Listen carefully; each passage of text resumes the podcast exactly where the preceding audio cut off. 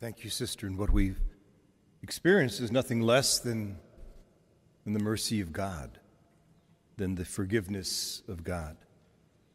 Uh, today we've got one of the, the most famous stories of all, the woman caught in adultery. Oh, yet, it, yet it's kind of, it's, it's, it's a misnomer. It's, it's not the right name. She only gets one line in the whole pericope, in the whole gospel, but it's a good one. And, and it's really not so much about sexual sin as it is about idolatry. It is about who is a real God and who is a false God, and what is this real God like? Uh, today we find Jesus uh, going home. He's, he's going to the temple. And as Sister so beautifully read in our meditation, he's going to gather the people around him as he gathered us around as we were listening to the meditation this morning. And he's going to begin to teach, and teach indeed he will. Not what he probably originally thought he was going to teach, but he's going to teach us something incredible. Because something new is about to be happening. We heard in the first reading this morning, and Sister read, Look, I'm doing something new. He really is doing something new because the, the power of God is now coming through him in a very special way. And, the, and he's going back to his home. And his home is the temple. You know, and, and, and, and, he, and he's going back the same route that God took when God left the temple.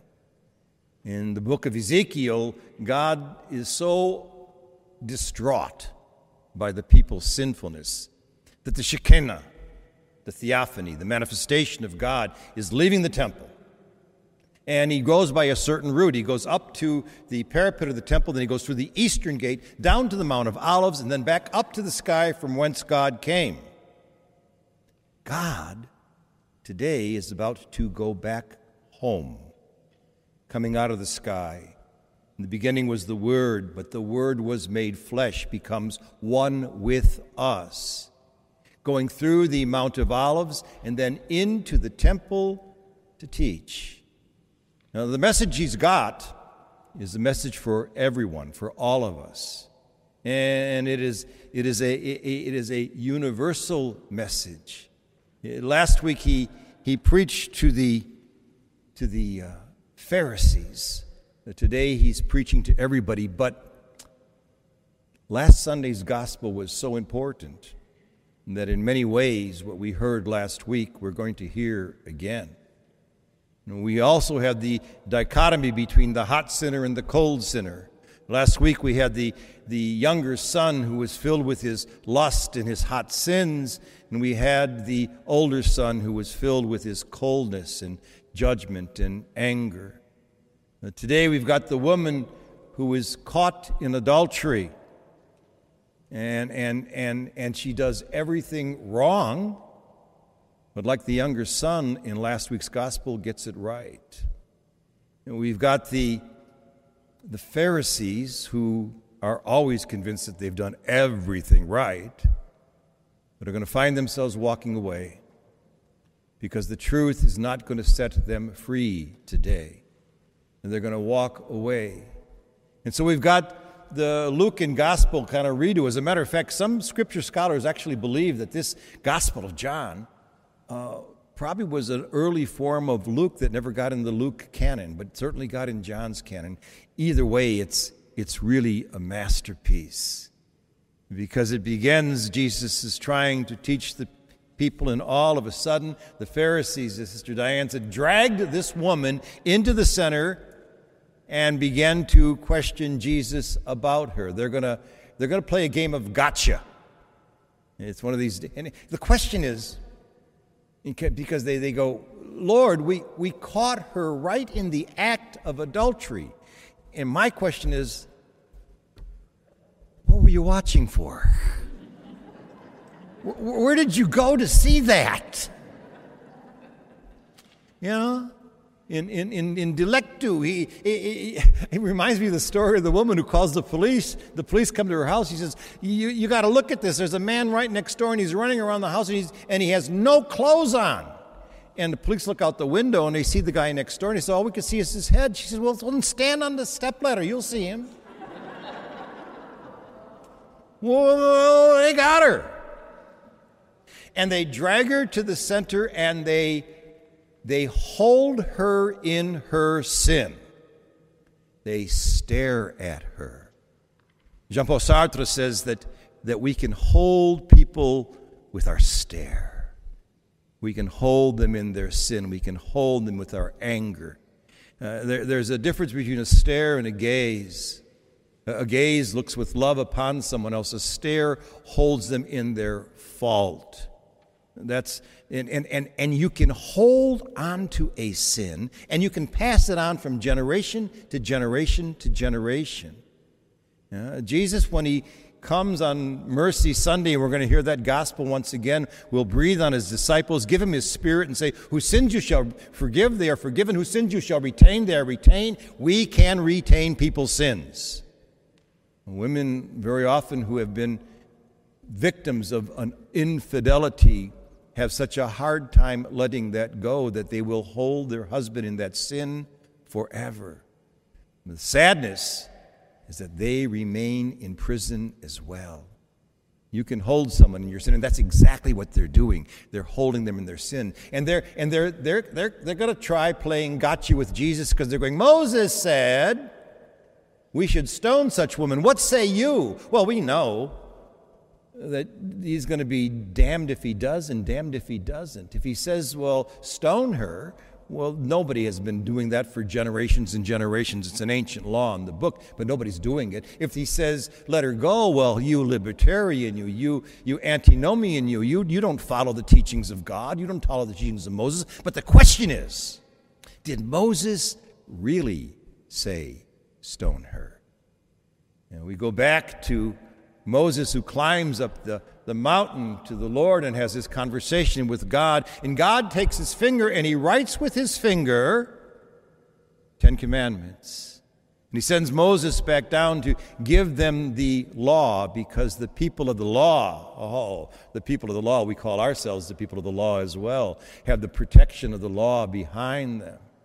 And as he goes down, he joins Joshua, and, and, and, and they're getting closer to the camp. And Joshua says, They must have been a great victory. They sound like they're really having a good time out there partying. He says, No, no, no, that's not, that doesn't sound like partying to me. That sounds like revelry to me. And of course, we know as he gets closer, he sees them bowing down, committing adultery with a golden calf, which is idolatry, which is going after a false God, which no matter how immediately it pleases, it's not going to satisfy. So, what does he do? He throws the stones down and he begins to stone the people. They break into a thousand pieces and he is stoning his own people. And then comes the realization of what he's done. And so he goes back up the mountain again. And, he's kind of try to beg God not to do the punishment that would be done because they have broken the covenant, the promise between God and themselves. And God is, well, we know what God does. He punishes the guilty. And they are now filled with guilt. And so Moses, like Abraham before him, begins pleading with God. And he says, uh, uh, Lord, please, uh, please relent. Re- remember your covenant. Remember the promises you made, the, the, the descendants as many as the stars. And he's exhausting God. And then in the midst of it all, Moses says, Can I see your glory? And God says, No.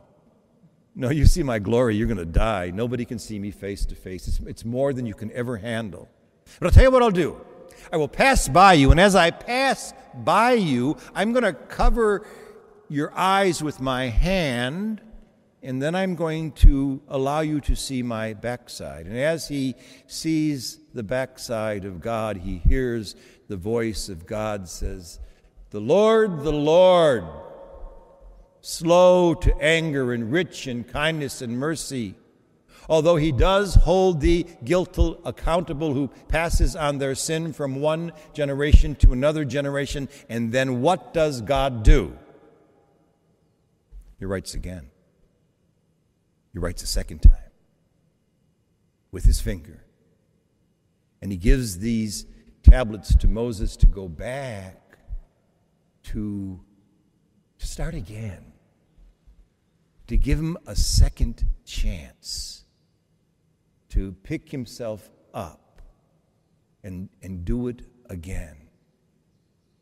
Jesus is told that this is what Moses demands. And they are now demanding an answer of Jesus as they hold this woman in their sin. And what they want to do is catch Jesus in his sin because once they've got him, they're going to lock him in. He's not going to get out. And so, what does he do? Well, we know the story. He gets down and starts with his finger writing in the dust, in the dirt. And he looks up and he says, Let those without sin cast the first stone. Of course, we know the joke. Mother put the stone down. We know that. Not one of them stones her. And then he does something remarkable. He doesn't look up. He goes down, and what does he do? He writes again. He writes a second time. He does not stare at them or hold them in their sin. He lets them do what they're going to do. And what do they do? They, they begin to depart one at a time, beginning with the elders beginning with the ones who have been caught in their stare and caught in their sin and caught in their hardness of heart for many, many, many years. And they begin to walk away. He is not holding them in contempt, He is not staring upon them. He is gazing at the ground. And then He looks up and he sees the one who has gone after the golden calf, looking for love all of her life, settled for sex, settled for a false God. And then he asks her a, a most important question Is there no one here to condemn you? Is there no one here to condemn you? There's no one there. No, Lord, no. There, there, no, no one condemns me. And of course, the, the, most important person who has to ask whether she's going to be condemned or not is herself. Do you condemn yourself? No, I don't need to. Why? She's not being stared at, she's being gazed upon. She's being gazed upon with the love of the divine. She's being set free. She doesn't have to do this sin anymore because now she knows her deepest reality, and her deepest reality is love and forgiveness and mercy. Go. You don't have to do this sin anymore. So, did Moses really teach that? Did Moses stone the people? Yes. Did Moses go back up the mountain and ask God for a second chance? Yes. Does Moses come back now and begin again? Yes. What's the nature of God? Mercy, forgiveness, over and over and over and over again forever. Until we finally get it right. Until we receive that gaze from God. That was the message we heard last week. It is exactly the same message we hear again. It's time to listen.